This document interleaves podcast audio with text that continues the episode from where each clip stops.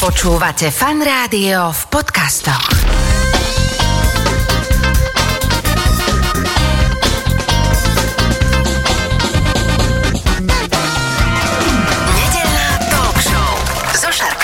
Počúvate fan rádio nedelnú talk show. V tejto chvíli už môžem teda oficiálne privítať tu v štúdiu môjho dnešného hostia, speváka a vysmiatého človeka, folkloristu do každej takej eh, bunky svojho tela, Štefana Šteca. Ahoj Števko, ahoj, vitaj. Ďakujem pekne, pozdravujem. Ahoj, ahoj, ahoj. Ja sa vrátim k takému spoločnému zážitku. Neviem, kde to bolo, počkaj, to bolo Svidník, tuším. Áno, Svidník a normálne ty si tam zjedol námestie aj z všetkých tých ľudí, ale je pravda, že si so svojou kapelou mal nekonečnú zvukovku. Bolo to preto, že naozaj tá tvoja kapela je veľmi, veľmi rôznorodá, aj tá muzika, ktorú eh, produkujete a čo sa mi strašne páči, že eh, je to naživo tak, ako keď to človek niekde vidí a počuje, že fakt, že do posledného detailiku si dávate záležať na tom, aby to tam celé sedelo. Máš krásnych, eh, talentovaných ľudí okolo seba, ktorých si dal dokopy. Na to všetko sa ti budem pýtať, ale postupne si ťa idem rozobrať na molekuly. Odkiaľ je ten števoštec, lebo uh, Rusinec všade to hovorí o sebe, ale kde tí Rusinci teda žijú? Ukáž mi. No tak e, ja som sa narodil v Košiciach. Veď Eh, toto.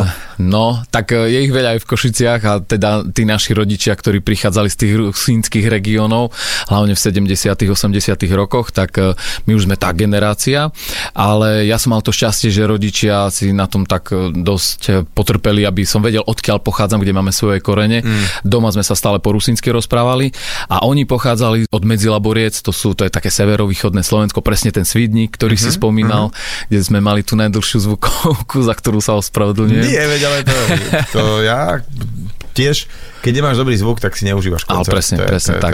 Takže to. potom, potom to fungovalo. No a proste tí Rusini žijú v okolí Svidníka, v okolí Medzilaboriec, Sniny, no a moje korene sú konkrétne v obci Habura, v okrese Medzilaborce a o tam odtiaľ, e, je aj mama, aj otec, Mhm. takže tam sú moje korene. No, lebo ja keď som bol malé dieťa a vždy sme sa učili teda, že máme tu niekoľko národností, ktoré s nami žijú a uh, toto mi nebolo celkom jasné, že vlastne, až kým som nestretol Miška Hudáka, ktorý teda uh, čo to by porozprával po rusínsky a aj uh, vlastne si človek uvedomí, že kopec ľudí, a to je veľmi pekné, že si sa snaží udržiavať tie svoje tradície a pokiaľ odíde jazyk, tak odíde, odíde všetko, dá sa povedať. Takže uh, vy ste hovorili doma po rusínsky, ale ma, vôbec práve, že čo je sranda, že ty nemáš taký ten prízvuk, taký typický uh, predposledná slabíka vyrazená, vieš čo myslím, ale že, že t- tak uh, rozprávaš po slovensky, čiže zároveň ťa drčili, aby si aj hovoril... Presne tak. Uh-huh. Super si to popísal a práve, že mnohokrát si to ani neuvedomujú samotní Rusíni, ale Rusíni väčšinou vedia celkom dobre alebo tak obstojne aj po slovensky, pretože, pretože vyrastali v, viac menej v bilingválnom prostredí, čiže buď hovorili po rusínsky, alebo potom sa normálne učili po slovensky. A aj u nás doma sa na tom tak dbalo, aby sme proste vedeli pekne hovoriť po slovensky, ale zároveň, aby sme vedeli aj ten rusínsky jazyk. A tiež si dobre povedal, že je to vlastne náš taký jediný identifikátor, pretože my nemáme vlastnú krajinu, e, žijeme v rôznych krajinách, sme roztrúsení tu v týchto Karpatoch, takže ten jazyk je dosť pre nás taký dôležitý, že keď sa pestuje a prenáša z generácie na generáciu, tak e, s ním prechádza aj to rusínstvo naše. Tak. Aj to tak spoznáš, že keď niekoho na východe alebo kdekoľvek um, aj v Bratislave, v Prahe stretneš a že len jedno slovíčko, že tam presiakne alebo nejaká slavika a už vie, že môžeš ani ho vytiahnuť a začať? Je, je to tak a Rusíni dokonca majú v sebe taký nejaký kód, že stále hľadajú iných Rusínov, hlavne keď sú mimo svojho teritória alebo Ok. okay. regiónu, že stále presne cez nejaké slovíčko alebo spomenie, že moja babka bola z tej obce a tak a my hneď z ktorej a nie je to náhodou to a už potom keď povie konkrétnu obec, Rusíni ako keby vedeli všetky obce, ktoré sú rusínske, poznajú v rámci Slovenska, takže keď spomenie nejakú obec alebo vo vedľajšom rozhovore, tak my máme tú tendenciu hneď sa otočiť, že vy ste Rusín, áno, áno, áno a už potom A prepne sa, áno, sa- prepne sa to a už, a už je náš. Ty si sa dostal do takého povedomia poslucháčov, divákov vďaka televíznemu programu Zem spieva, ale ja sa musím priznať, e, nebol to síce ako príklad tohto programu, ale všeobecne celkom nemám rád, keď sa tak folklor uh, znásilňuje do nejakého popu roku, také tie mta, mta, mta natriasačky, fakt mi to dosť vadí, asi ako bývalému folkloristovi, ale musím povedať, že pri tebe a fajte, alebo pri ľudových mladistvách, to je za mňa nome, že povýšenie toho celého, taký až novodobý folklór, je to krásne. A berú to teda ten tvoj uh, štýl iba na východe, alebo už máš pocit, že to je také univerzálne a naozaj sa na to ľudia chytajú na celom Slovensku? Ja sa snažím, aby to bolo univerzálne, ale samozrejme tá jazyková bariéra je úplne prirodzená, ale práve, že by som nechcel prísť do tohto momentu, že budem prekladať rusínske piesne, pretože e, príde mi to úplne normálne, že keď tak vznikli a sú v tom pôvodnom znení, tak, tak ich chcem prezentovať aj ďalej. A Možno, že nepodlieza tú latku, že musíme teraz všetko preložiť, aby sme rozumeli, lebo je mnoho skladeb aj v rádiách, ja neviem, či anglických alebo nejakých iných, ktorým nemusíme hneď prvej rozumieť, Jasne. ale môžu nás osloviť a presne je to aj s rusinskými e, pesničkami, ktoré viac menej e, ľudia tušia aj na západnom Slovensku alebo aj v iných slovanských krajinách samozrejme, že o čom sa tam spieva a to ma práve že najviac baví, keď si tieto skladby obľúbia ľudia mimo regiónu, lebo samozrejme v tom našom regióne to poznajú, ale keď idem niekde mimo a a to aj keď si spomínal, že e, sa snažíme e, tú našu hudbu robiť možno nie až úplne tak e, folklórne v tom zmysle, že tieto ľudové také nejaké proste znaky, hej, kroj a vyšívka a neviem čo niekedy mnohokrát sú tak ako keby zneužité, že pritiahnu tých ľudí, lebo to nás tak spája, ako hokej a ďalšie takéto nejaké naše atribúty, ale ísť s tým, aký sme, ja nežijem ani v minulosti, nenosím kroj, nemusím mať k nemu nejaký konkrétny vzťah, lebo v podstate ten kroj nie je až tak praktický na nosenie, preto aj to naši e, predkovia nenosia, ale to ľudové umenie je tiež umenie. Je možno mnohokrát incitnejšie, pretože e, ľudia nemali také možnosti, možno vedomosti a tak ďalej, ale je to stále nejaká výpoveď, či už človek má na sebe kroj, či sedí v drevenici, alebo je tu v štúdiu. Proste je to nejaký odkaz, je to, je to nejaké médium, ktoré sa dá podľa mňa prenášať z generácie na generáciu a asi m, mm, takto vieme preniesť, keď to nie je násilné a keď to nie je, nie je to nálepkované, nie je to škatulkované, ale to také, ako to my cítime. Lebo ja som sa naozaj narodil v Košiciach, ja som nevyrastal v tradičnom prostredí, vyrastal som na sídlisku, ja som začal s folklórom až v 18 rokoch, uh-huh. ale proste našiel som si tam niečo, čo, čo nie, čím sa viem vyjadriť. tej rodiny, že mama, otec folkloristi, tým pádom automaticky dieťa ide do súboru a na šálke musíš mať nejaký čičmanský tento niečo. Že... Presne tak. Nie, nie, vôbec, um, akože naši, moji rodičia, mamina už nie je medzi nami, ale moji rodičia neboli folkloristi, uh-huh. ale boli z toho tradičného prostredia. Čiže pre nich to bolo úplne normálne, že sa spievalo na oslavách, že ja neviem, um, že poznali tú ľudovú pieseň, poznali tie tradície a tak nejak prirodzene to k nám prešlo, že to bol náš životný štýl viac menej za našimi dverami na sídlisku, mm-hmm. ale nebolo to nútené, do ničoho nás absolútne nenútili. Ja som počúval kade čo všetko možné ale poznal som tú tradíciu, že, že vedel som, rozumel som jej, mm-hmm. že mhm. ako funguje v praxi. Už sme trošku aj vošli do takých rodinných vecí. Tvoja manželka Dušana je tiež, myslím, že zo súboru a vy ste sa stretli vlastne tak pracovne, eh, ale súboristicky. Presne tak, ona študovala v Brne na Masarykovej univerzite a tam bol taký aj je dodnes slovenský súbor Poľana. No a ona tam bola tanečníčka a ja už v tom období som bol taký amatérský choreograf, chodil som po týchto súboroch a robil som nejaké programy, nacvičoval choreografie a viac menej som sa zameriaval na tú rusínskú oblasť, takže oni si ma tam zavolali, ja som im tam robil taký program a počas tej prípravy sme sa spoznali s Dušanou, s manželkou už terajšou, ale ona je zase nie z východného Slovenska, ona je zo stredného Slovenska, z Podpoliania. Čiže aj Poliana Poliana, že to Poliana vyšlo, Poliana, ale tiež napríklad vôbec ona nebola folkloristka, tiež až počas vysokej školy sa, sa do toho tak obula, v podstate aj ja, takže v tomto období sme sa spoznali a teraz už tiež už až tak ten folklór nerieši, ja som v tom ostal trošku viac. Kto si mi hovoril, že práve, že vy máte taký perfektný aj so svokrovcami taký vzťah, že keď sa stretnete, tak sa spieva a naozaj, že doslova, že zem spieva vtedy. áno, áno.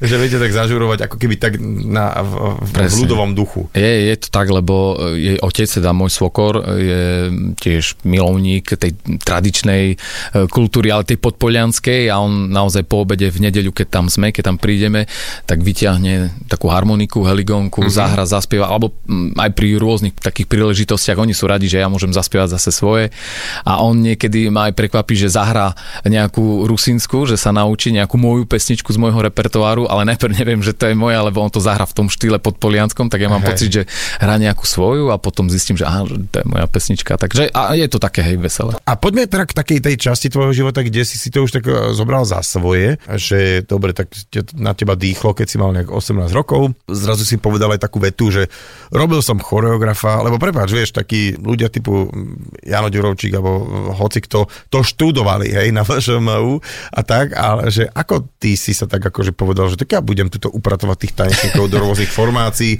budem im hovoriť, čo majú robiť a prečo to majú robiť, lebo aj na to treba celkom taký background vedomostí, aby to potom na to sa nepozeral niekto, že a to ste si odkiaľ toto dali chlapci, že toto ani není z tohto regiónu, to sa tam nerobilo. Čiže žiara si to nejaký výskum, prieskum. Je, je, ako tie výskumy sme robili aj sami, mňa to veľmi bavilo prinášať nejaké nové skladby či do svojho repertoáru a asi 15 alebo 16 rokov som bol členom folklórneho súboru Hornát. V súčasnosti som už len takým externým členom alebo skôr choreografom a práve tam som robil aj niekoľko celovečerných programov pod mojou taktovkou choreografickou, kde som využíval aj pesničky, ja neviem, tance z výskumov. Mali sme také letá, že sme chodili po regiónoch severovýchodného Slovenska. No, alebo a sme Hornád je odkiaľ? Hornád je z Košic. Z Košic. Aha, čiže to je taká folklórna skupina, alebo súbor, ktorý, súbor. súbor, ktorý funguje v, síce v Košiciach veľkých, ale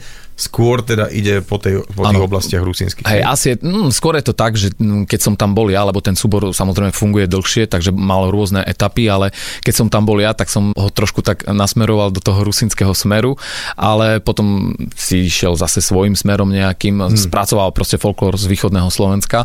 No a k tej choreografii ja som sa dostal ani neviem ako, ale mňa to stále tak bavilo nejak usporadovať veci na javisku, dať do toho hudbu nejakú myšlienku a tak postupne som sa prepravil pracoval e, k nejakým veciam. Asi to bolo aj od malička, lebo môj otec hral v takom tiež e, amatérskom divadle, ukrajinskom, okay. Dumka sa volalo a my sme s ním chodili na skúšky, on bol veľmi talentovaný herec, e, amatér samozrejme, takže tam sme asi možno, alebo ja som nachytával nejaké také, také grify, ktoré vo mne ostali, keď som videl, ako pripravujú nejaké predstavenia a, a to som potom aplikoval tam.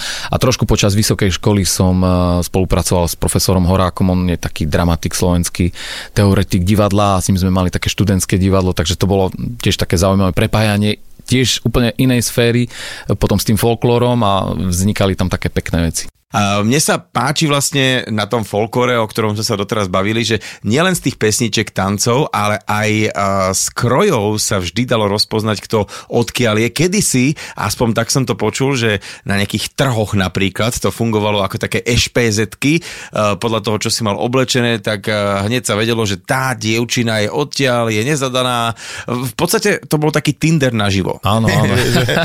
no, tak aby sa vedelo, vieš, že hej, na toto už nešahať, na toho sa nepozeraj, lebo ten to tam by boli problémy, ale tuto naopak je v šanc, teda, že aby sa to pomiešalo. Sú dvere otvorené. Dvere otvorené, ale treba nejaké veno doniesť, alebo vidíš podľa toho, že uh, nejakú aj sociálnu skupinu. Áno, Halus, áno. Že... Presne, presne tak to bolo a super, že to hovoríš, lebo v istom období na Slovensku, v tom folklórnom hnutí alebo uh, vo svete takom folklórnom uh, bolo populárne robiť uh, ako keby tak zlieva celý ten región, že máme tanec Zemplín, máme tanec Šariš, hej. Bola to taká móda, ale to, čo presne spomínam, spomínaš. Aj také, prepáč, také, viete, monumenty, ktoré, ja som bol teda v Dimitrovci v Lipe, kde bol úžasný eh, Palo Butor, choreograf, ale aj tam presne niektoré choreografie boli také autentickejšie a niektoré si videl, že vznikali proste na počesť niekoho a tam sa tak dvíhali ruky a, ano, a boli to ano. také tie, že hlavne, aby sa vr- veľa skákalo, vrtelo aj, a kláňačky. Aby to bolo pompezné. Pompezné, a... hej, hej. Ale, a potom plus niektorí boli také, že vyloženie uh, veľmi, veľmi zahryznuté do toho regiónu a že to malo také, že aj ty ako si to tancoval, zároveň sa učilo, že ťa to zaujímalo, že prečo to takto celé. Rôzne ľudia tancovali, presne mali rôzne kroje, dedina od dediny sa vedela odlišiť a aj tancom každý chcel proste zaujať, chcel byť iný. A presne aj my sme mali, aj máme takýto prístup a samozrejme nielen my v súbore, že zháňame staré archívne materiály a všímame si tých ľudí, ako tancovali, ako, ako fungovali v tom tanci, ako, ako vyzerali, smiali sa.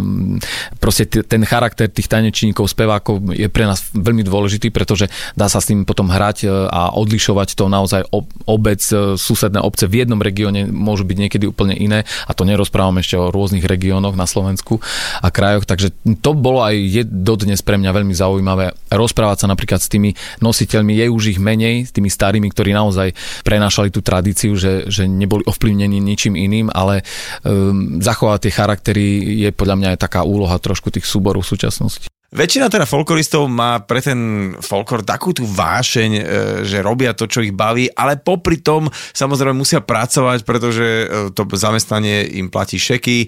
A kedy si vlastne ty prišiel na to, že folklor je vlastne to, čo by si chcel mať ako zamestnanie?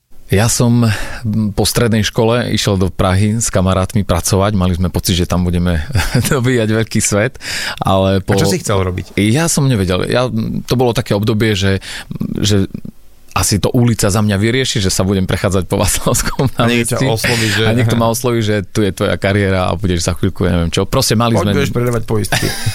Presne tak. Tak sme robili rôznu robotu a tak ďalej a tam práve predbiehal folklórny festival národu, alebo nejak tak sa to volá. A bol tam v Prahe z Košic jeden súbor a ja som po večeroch po práci stále išiel sa pozrieť na to námestie, ako tam tancovali a prvýkrát e, to vo mne tak zarezonovalo, že mi to chýba, alebo je to niečo také, čo by som asi chcel, čomu by som sa chcel venovať. Mm. Tak som sa rozhodol, že idem domov a že, že pôjdem do nejakého súboru, lebo nešiel som hneď na vysokú školu, mal som nejaký čas a že chcel by som vyskúšať ten súborový život, normálne folklórny súbor. Mal som 18 rokov, ja som predtým vôbec ani netušil, že, že ako to funguje a prišiel som domov v stredu a presne ten deň, to bol asi taký nejaký osud. Prišiel leták na nábor do jedného košického súboru, kde ma nezobrali, ale zobrali ma do iného, o poschode vyššie, hmm. do toho hornádu už spomínaného. No a vtedy sa to tak rozbehlo, ja som tomu naozaj množstvo energie venoval, množstvo času, nič iné som nerobil. Potom som začal študovať. A čo si študoval? Ja som študoval v Prešove, na Prešovskej univerzite a mal som na Filozofickej fakulte mal som kombináciu estetiku s ukrajinským jazykom a literatúrou. Takže... Ako, čiže si bol v takej, že viac v téme, Áno, že hej, bol som to, v téme. že stavbar, alebo... Strednú školu som mal dopravnú priemyslovku, takže, Ja, to som, takže. takže tam som proste som trošku vykoľajil, ale to mi tiež aj tak nasmeroval, že čomu som sa potom vlastne venoval, alebo v súčasnosti som e, rusínskym redaktorom v rozhlase v Košiciach, takže moja profesia je toto a potom bol ten súbor, súborový život, to ma úplne akože nadchlo, to bolo fantastické, našiel som si tam aj v podstate manželku, čiže ten život bol výborný, ako si spomínala, tie festivaly, to folkloristi, keď to zažijú, tak naozaj to je niečo také autentické mimo toho javiska, čo e, ten život, to, môžeš tam zúročiť, že poznáš nejakú pesničku, že poznáš nejaké, nejaké tie lokálne tradície, takže to ma tak nadchlo ten život súborový. No ale potom išiel ten čas, stal som sa vedúcim v súbore, choreografom teda, umeleckým vedúcim a už prišli aj také povinnosti a potom už človek si naozaj zváži, že či, či má naozaj toľko času robiť to tak dobrovoľne, lebo je to naozaj taká otrocká robota, trikrát do týždňa chodiť na tie tréningy, starať sa o, o ten manšaft, aby mali v čom tancovať, aby, aby vedeli, čo majú tancovať, takže je to naozaj veľmi ťažké. A v súčasnosti už nie som tak až aktívny, lebo hmm. popri tom e, som v istom období začal e, sa venovať aj vlastnej hudbe, spevu, prišla tá súťaž Zem spieva a to tak odštartovalo trošku inú moju nejakú náplň, ale stále je to ten folklór, takže tomu súboru sa trošku menej venujem a teraz v podstate robím toho redaktora a robím si svoju hudbu.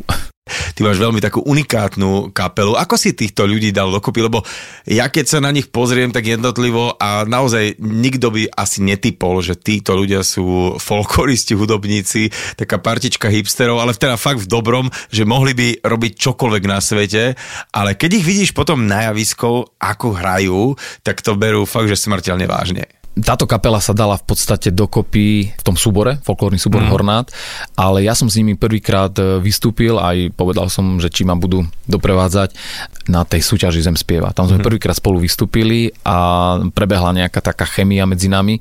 A tá že... názov? A názov volá sa Fajta. Áno, áno, ale že ako to vzniklo?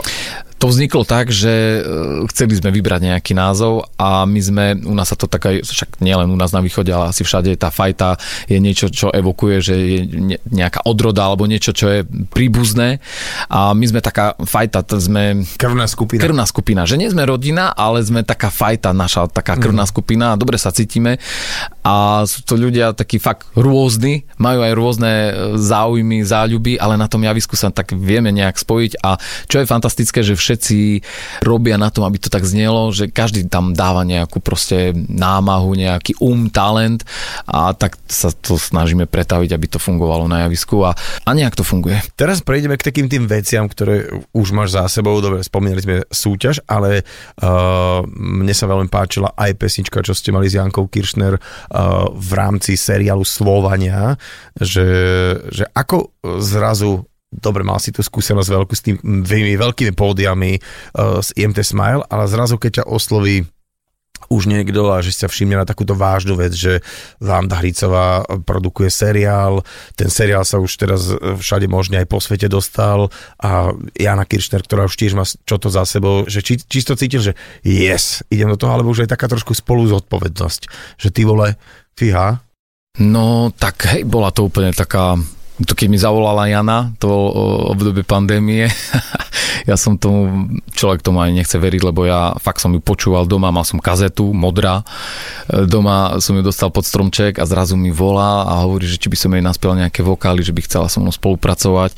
Tak je to taká čest, ale je to aj taká zodpovednosť, že musí sa človek k tomu nejak tak postaviť, že ide do toho ale viac menej to sú také moje trošku možno aj splnené sny, stať s týmito ľuďmi na javisku, neviem, proste aj s tým IMT Smile, keď tam bol Ivan Tasler, ja som chodil na ich koncerty, v prvých radoch som skákal v športových halách a zrazu som na chvíľu mohol s ním byť na javisku a potom Jana prednedávnom, v podstate včera sme prvýkrát sa s Janou stretli naživo na jednom vystúpení, spolu sme zahrali tú skladbu a bol to fantastický zážitok, lebo presne to zrazu zafungovalo, bali sme sa, že či to nefungovalo len proste proste v tom štúdiu, že sme si to dali dokopy, ale nie úplne to ožilo na tom javisku. A bolo to fantastické. A ja sa hlavne teším, že, že títo takí etablovaní slovenskí speváci, speváčky, umelci majú záujem aj o takúto menšinu, takúto minoritu, našu rusínsku. A nemusím sa tváriť, že som niekto iný a môžem pri nich fungovať a spoločne vytvárať nejakú pesničku, nejaký produkt, v ktorom nemusím potlačiť sám seba, že môžem byť sám sebou a, a, a to je fantastické, že, že mi dávajú takýto priestor a možno, že aj ja im ponúkam niečo, čo ich zaujme. No a možno ten game changer je práve v tom, že to robíš naozaj stne a na 100%.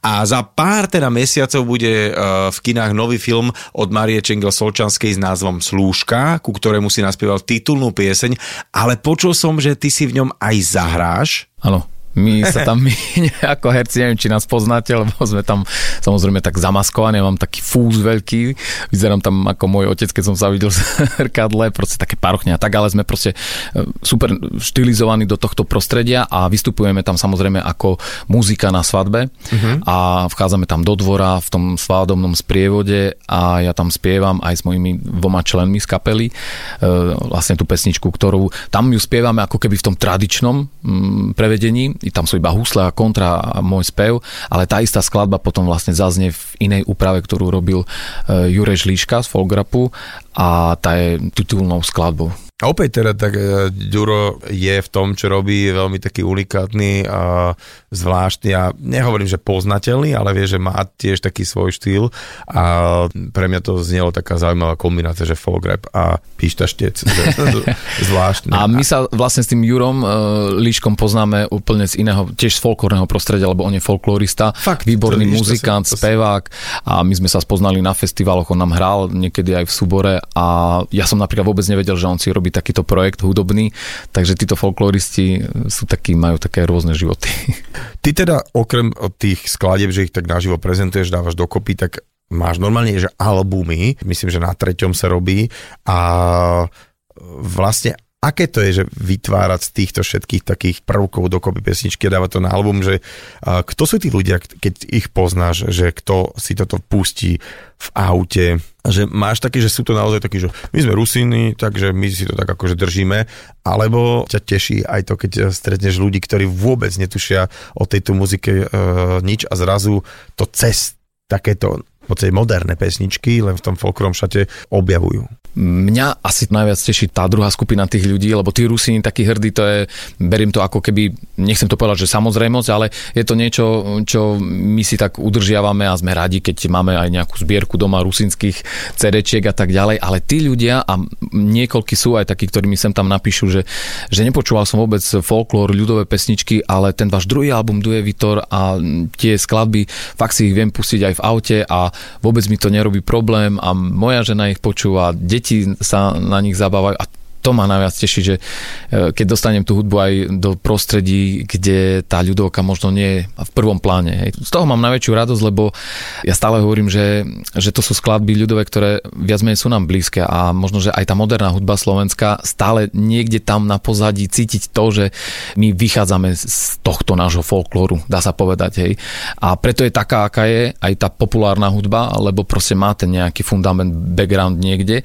Aj vo svete to tak funguje. Čiže Čiže stále tam nejaká žilka, e, aj keď človek počuje ľudovku, mu zahrá, lebo, lebo je to niekde v nás, proste to počujeme, že je nám to blízke, ale je fantastické, ak dostanem túto pesničku, moje pesničky aj s takým jazykom, akom sa narodili, do prostredí, ktoré to neovládajú, tak pre mňa toto je najväčšia satisfakcia mojej práce. Mne sa musím priznať, veľmi, veľmi páči pesnička Štedrik, teda neviem, či to dobre vyslovujem. Štedrik. Štedrik, lebo tam také E máte V. No, tam je, máme aj E, ale tam je konkrétne E. E. Takže Aha, štedrik. to nebol E, ale E, ok. Chápe. Jedno z tých E. e, e. tak e, proste toto ma veľmi zarazilo. Dobre, videl som, niekde na, na YouTube vyskočil tvoj klip, Štedrik, fajn, Štedrik, a, ale že potom k tomu, tam aj boli nejaké malé písmená, nasadil som si okuliare, tak som si tie počítal a išiel som ďalej a ďalej a úplne som odpadol z toho, že vlastne keby si mal vymenovať nejaké známe celosvetové vianočné pesničky, tak si povieš Jingle Bells a tralala, ideš si na trovky a tak a vlastne ten taký ten klasický, ten Carol, taká tá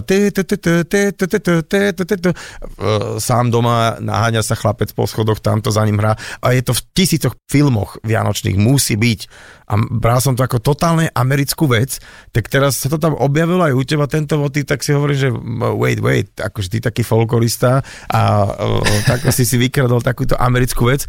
No a potom sa dočítam, že tak teda nebola to úplne americká vec, ale že to vlastne Slovak ukrajinského pôvodu, alebo Ukrajinec, alebo ako to bolo? Povedz mi toto celé, túto vec. To je úplne taký čarovný príbeh, že, že túto skladbu napísal Ukrajinec, ktorý žil v Amerike ale bol v komunite Rusinov. Takže úplne poprepletané práve tými národnosťami, s ktorými sa ja stretávam. A ja som to počul túto skladbu, keď som e, bol jeden čas v Kieve, teda tam som študoval v istom období a tú skladbu tam spievali v metre také tety v tom tradičnom prevedení. Ja si hovorím, že to je nejaký joke, alebo čo? Ne, že, je, že akože aj tu... Že, hej, že to je nejaká strana, že akože dali do ukrajinčiny pesničku, ktorú hej, poznám zo sám doma, no ale potom samozrejme mi to nedalo a som išiel za tým a zistil som, že to je pôvodná tradičná štedrivka, to sú to je taký typ piesní, ktoré sa spievali ani nie až tak na Vianoce na Ukrajine, ale skôr na Nový rok. Chodilo sa ako keby koledovať k Novému roku. No a tá štedrivka to je tradičný motív a ten e, kompozitor Leontovič, on to vlastne zobral ten motiv tu Mikolaj. Mikolaj a, a prerobil to a na, naštudoval tú skladbu a tak sa chytila, že vlastne je to normálne ako štandard. Štandard, no vianočný štandard, vianočný normálne štandard, na celom že, svete, že hej, že ten motiv, musí byť. A ja si hovorím, že tak to je štandard, ktorý pochádza v podstate tu od nás, tak uh, som si to tak požičal a mal som proste chuť to spraviť a naspievať a uh, spievam po ukrajinsky, ale jednu časť aj po slovensky, chcel som to trošku aj tým našim mm-hmm. tu ľuďom mm-hmm. ukázať, že, že je to proste skladba, ktorá naozaj pochádza od nás, z našich explorácií. A ja som veľmi na to hrdý, že, že v podstate to napísal človek, Ukrajinec, ktorý vlastne mal blízko aj k Rusinom, pretože bol v tej komunite, Takže úplne svetová vec, spoza hraníc. Tebe doslova pred pár dňami vyšla nová pesnička Žaľ s novým klipom a niekto mi hovoril, že však áno, veci e, vznikajú náhodou, náhody neexistujú, ale že toto naozaj bola celkom taká obrovská náhoda. Áno, presne tak. To je náhoda totálna, lebo tak tú pesničku som poznal od svojho detka, on ju rád spieval, ale v také tiež tradičnejšej úprave a ja som si ju tak v hlave stále omlielal a spieval, spieval a na skúške sme jej dali takú formu našu. No a rozhodli sme sa, že ju zaradíme aj na do, v rámci koncertov počas leta a ľuďom sa tak zapáčila, že v podstate už ku koncu pesničky si aj spievali ten refrén a naozaj nielen v našich regiónoch, ale aj tu na západnom Slovensku, keď sme boli v Trenčíne a tak a nejak to ľuďoch rezonovalo, tak sme si hovorili, že keď skončí celé to letné nejaké koncertné šialenstvo, tak e, že ju nahráme a urobíme aj klip. No a klip je spracovaný na základe takého príbehu o nenaplnenej láske a keď sme rozmýšľali, že koho tam osloviť oslovíme za hlavného protagonistu, tak e, jeden víkend sme boli s manželkou v Košickom balete a bol tam nový taký balet, proces sa to volá a hlavný protagonista, prima balerín, neviem, či sa to tak hovorí, tam tancoval aj zohrával tú úlohu a nenormálne sa nám páčilo, hlavne manželke a je to Talian Gennaro Sorbino z Neapolu, ktorý tancuje v Košiciach. No a v pondelok na káve, keď sme sa rozprávali, že ako by sme urobili ten klip, že koho by sme tam oslovili a manželka hovorí, keby tam ten Gennaro zatancoval a on by tam bol, taký super typ, fantastický tento, povedala to a v tom momente, keď to povedala, tak do tej kaviarne vstúpil práve on tento mm-hmm. tanečník, ktorého som prvýkrát videl v Košiciach naživo, aj keď už je tam 5 rokov, tak hneď sme si prisadli k nemu a sme ho oslovili na tú spoluprácu a bol úplne nadšený. Takže tancuje tam aj Talian a dokonca v podstate aj pri tej kaviarni sme to natáčali ten klip na skladbu Žaľ. A ty si viac menej tie klipy točíš alebo v úvodzokách režiruješ sám, že jasné, že za, za prístroje, za kamery a tak dáš profíkov, ktorí s tým robia, ale aj toto je také z toho choreografického obdobia tvojho, že máš to tak pod palcom, že teší ťa to robiť. Áno, áno. Hej. A robíš len pre seba klipy, alebo už te tak pomaly, že Števo, volám ti, chcem spoluprácu, ale nebudeš spievať, ale chceli by sme klip? Hej, prosím ťa, tam nespievaj nič.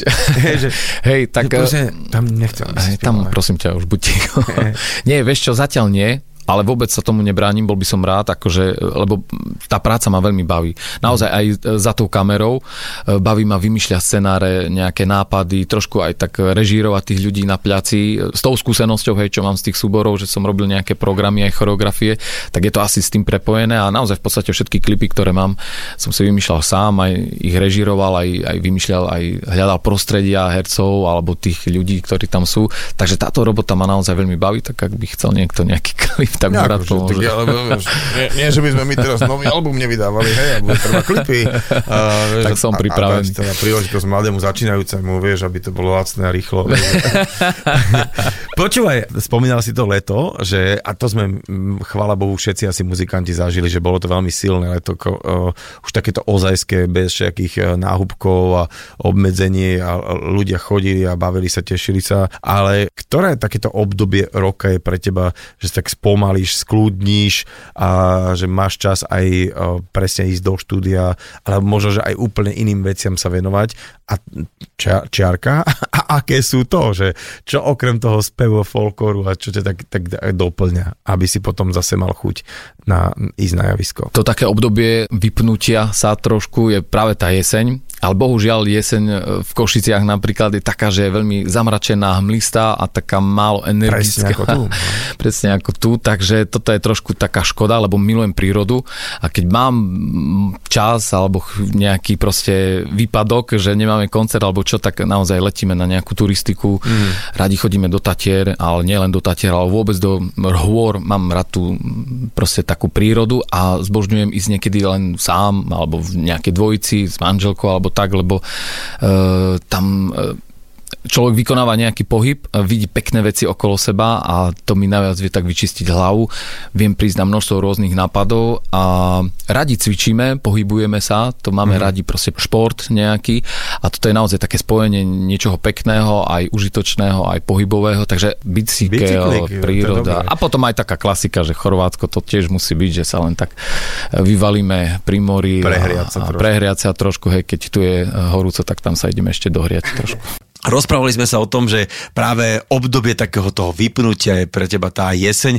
Hoci tá je u nás celkom taká pochmurnejšia, a, ale ty aj tak rád ideš do prírody. Vieš čo, pred pár dňami som v rámci e, Ligy za duševné zdravie robil e, taký jeden projekt a tam sme sa bavili presne o jeseni, o takom tom, že to je dosť depresívne obdobie, ale musím povedať, že mi tam utkla jedna krásna veta, ktorá tam padla.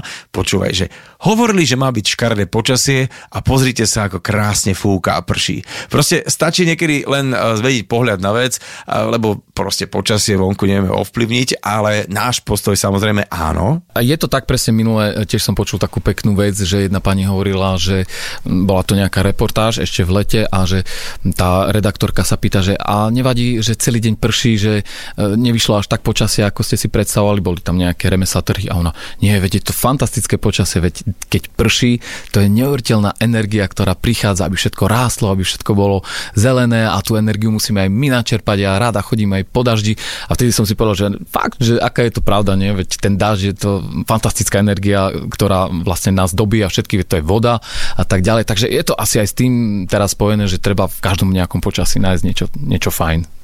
Už len taká posledná otázka, lebo uh, keď pozerám na hodiny v našom štúdiu, už ťa budem musieť prepustiť, uh, kde si kam si uletieť, ale v každom prípade, aké mávate vy Vianoce? Lebo vieš, prídu Vianoce a zrazu je to presne o tom, že naši robili takúto kapusnicu a proste takúto budeme mať, vieš. A my sme boli šošovicu, no tak si urob šošovicu, vieš. A, a už sa to proste uh, tak nejak býva, že aké sú také tie strety, tie kleše vianočných tabulí u štetovcov. No je Polana, to... alebo teda? Hej, no presne, no väčšinou teraz máme tie Vianoce na Podpolaní, ideme k okay. svokrovcov, tam sa stretneme celá rodina, aj švagrina, deti a tak ďalej, ale mám takú fajn svokru, ktorá je úplne akože v tomto taká ekumenická, je síce ateistka, ale rada príjma všetky veci, e, švagor je úplne tiež z iného regiónu, ja som z iného regiónu a ona strašne rada varí, takže keď ja som tam prišiel, tak ona mi len povedala, čo chceš z vašej večere? A ja ti to hneď spravím, takže musí tam byť na podpolianskom štedrovečernom stole aj naša rusinská mačanka napríklad, naše rusinské pyrohy, bobaľky. Bobaľky, toto, aj keď hej, cez to nejde vlak. Hej, to, ka, s každým, keď to rozprávam, uh, čo je od, uh, ja neviem, Popradu už ďalej. Už ďalej, bobalky, tak bobalky, akože keď nie sú. Hej, junior mi hovoril, že proste uh, má takú úplne nočnú smenu na bobalky, že proste ide tam, Marca zase, že lyžica zapichnutá v šaláte, ktorá sa len, vieš, necháva tam v šajzi. To musí byť. Takže to tak. Sú, no. Števko, ďakujem ti veľmi pekne za tvoj čas, že si sa zastavil a držím veľmi palce, teda aj, aby tá služka, aby e, dobre diváci na to reagovali, aj videli toho fúzatého muzikanta, aby tá skladba išla, aby žal teda uh, ďalej žal úspechy aj na podiach, ale aj s týmto novým klipom, kde teda tancuje talianský tanečník a aj pekné leto, dúfam, že sa niekde vidíme na, na pódiu zase. Ja sa veľmi teším, pozdravujem vašich poslucháčov a bolo mi tu veľmi s tebou príjemne posedieť, podebatovať a prajem všetkým všetko dobré. Ahoj. Čau.